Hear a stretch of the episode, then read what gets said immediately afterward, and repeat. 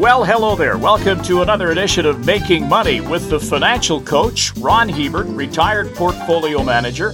I'm Gord Whitehead, sidekick, retired broadcaster. Ron, before we get into the meat of part two of the waiting game, we wanted to pass along a little information to our listeners here, and I'll give you the stage. We have our Making Money Minute, which is the minutorial that I do twice a day on CFCW radio. And now you can get that delivered to your computer. We're on Spotify. We're also on Apple.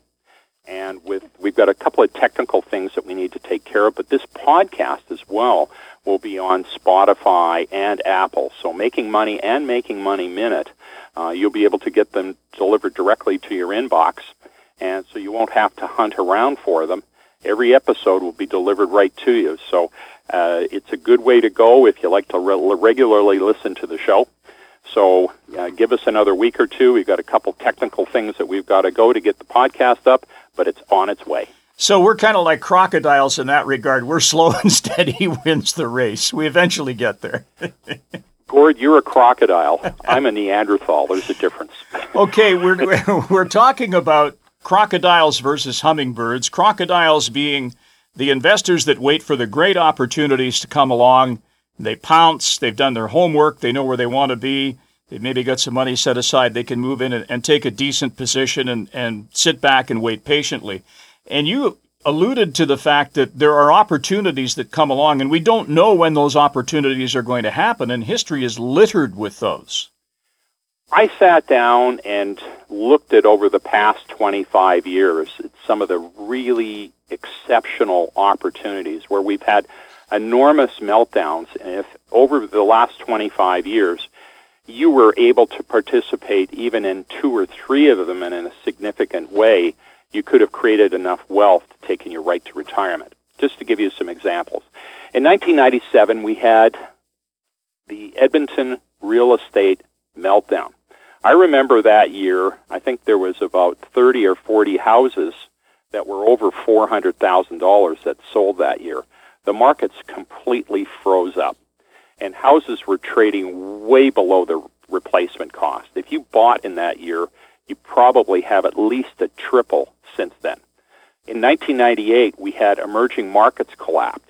In fact, Russia defaulted on its debt. Here again, if you bought an emerging markets fund, you would have seen your money triple and quadruple since that point. 2000, we had the tech wreck. Oh, NASDAQ, boy, do I remember that one well. Oh, you know, that market, Gord, dropped 80%. And literally, the market was down, the NASDAQ index was down at around 1,000 points.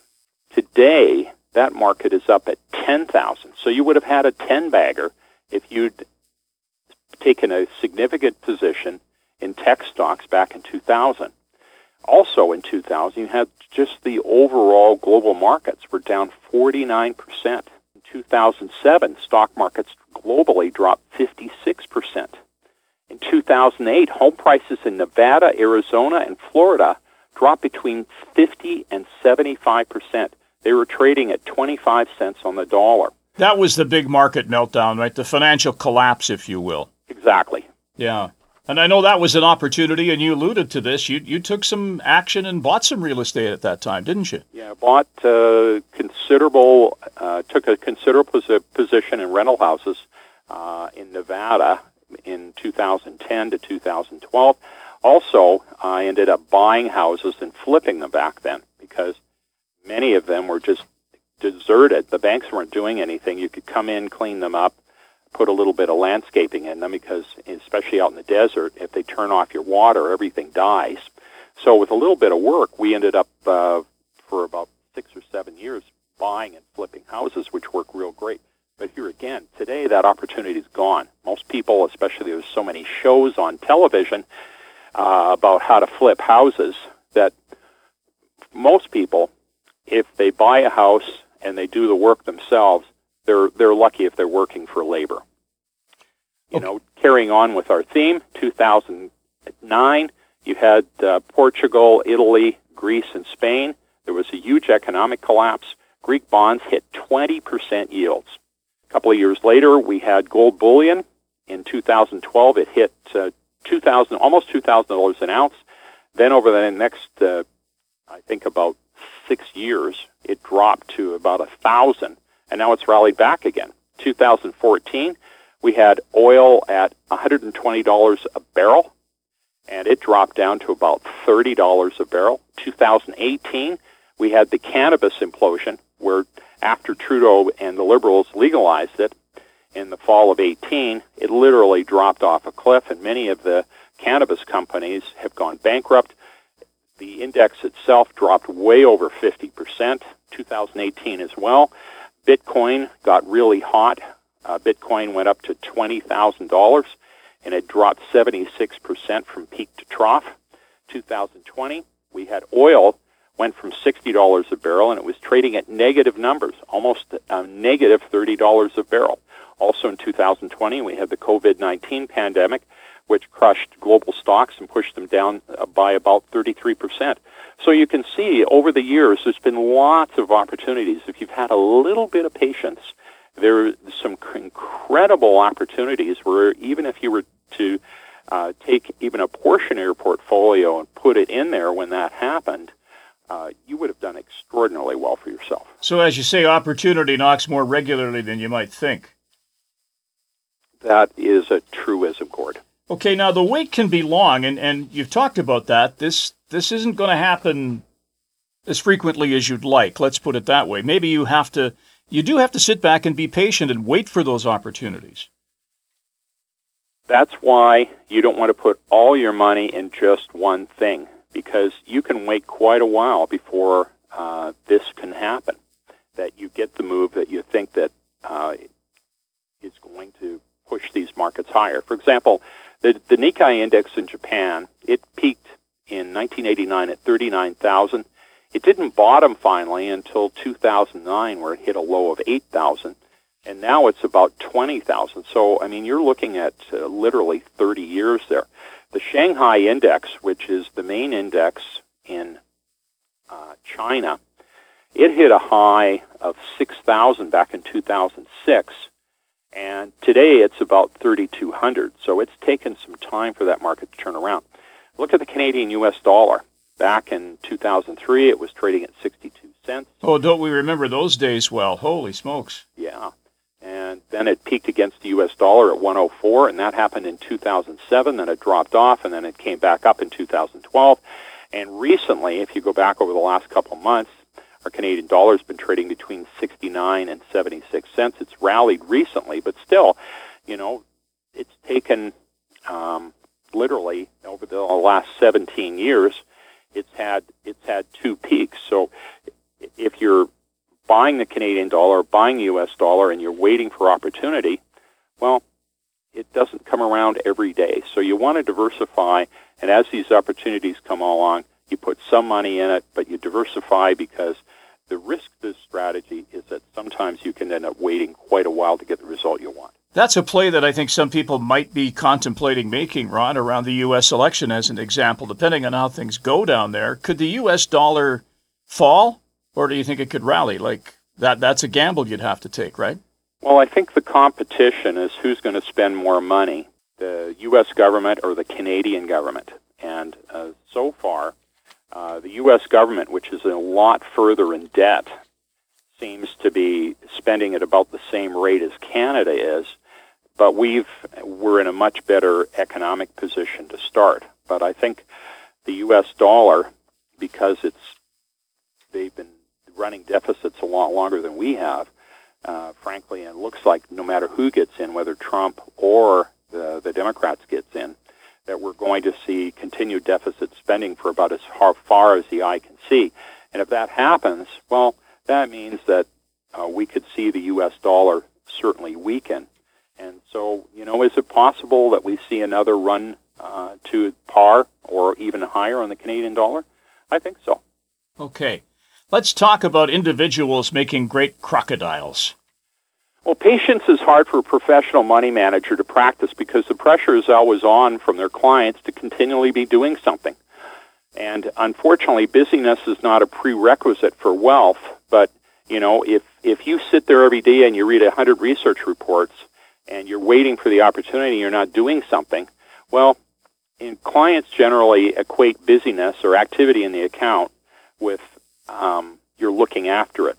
So the task is much easier for the solo investor to be patient because the only pressure they have is on themselves. So hard for a professional manager to do some of these things unless you're going with a guy like Warren Buffett. You buy some shares of Berkshire Hathaway. Otherwise, the best way to be a crocodile, frankly, is to be a solo crocodile. Okay, and you also point out here that waiting doesn't necessarily mean falling asleep as part of it. Yeah, I mean, so many people think that a crocodile spends their time playing golf or kayaking or going for long walks or hanging out at the bar and watching football games. But uh, being a crocodile is a lot of work. And to, to be a good crocodile, there's definitely a process to doing this. And the first is to make a list of the home runs you hit. In other words, you want to make a list of the things that you've been successful at, that you were able to recognize, that you took advantage of, you saw what was coming, you analyzed it through successfully. Also, you want to make a list of home runs you missed and look at why you were not able to assess the situation. Was it because you didn't have money at the time, or you were preoccupied, or frankly, maybe you just didn't have enough information and it was not one of your strengths? So you want to ask why you took advantage of some situations and not others. And then you want to determine your investment strengths. You want to look at it. Is it stocks? Is it real estate? Is it construction? Is it lending? Is it private small business? Where are you strong? And that's where you want to, you really want to focus. In those areas you aren't so strong, for example, uh, when we started uh, buying houses and flipping them in Nevada, I had a friend who was looking for a partner, and he was very, very strong on the the execution side of things. He he had some crews that could come in and do the work. I was a little better on the analytical side, so I did the analytics. He actually did the physical work, and I did I did a fair bit of the accounting and so on. So we made a great team. But I understood that I the, the nuances of that market I didn't understand completely, and he did. So by by teaming up with him, I was able to go in with someone who who had skills that uh, certainly I lacked. Now, this could be an, an example of when we talked about investment clubs. Maybe there's somebody in maybe you're in an investment club and there's somebody that understands, for instance, the energy sector better than you do. Just as an example, that's what you're talking about, right?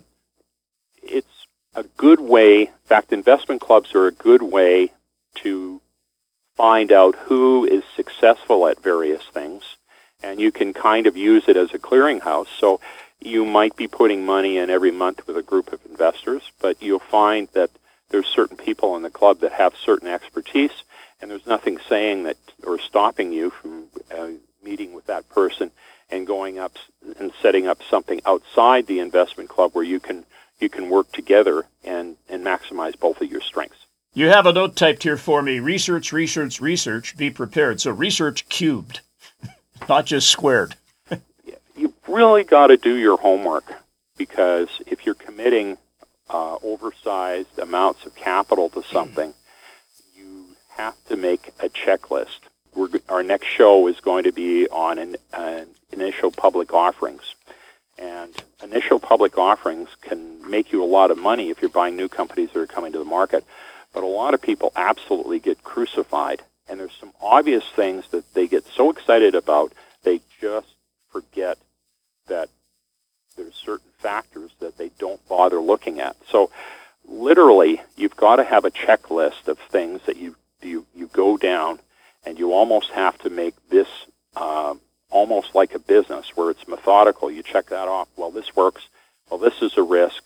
So you have to understand the risks thoroughly, and you have to look and say, are these risks I can't control? Are these risks I can control?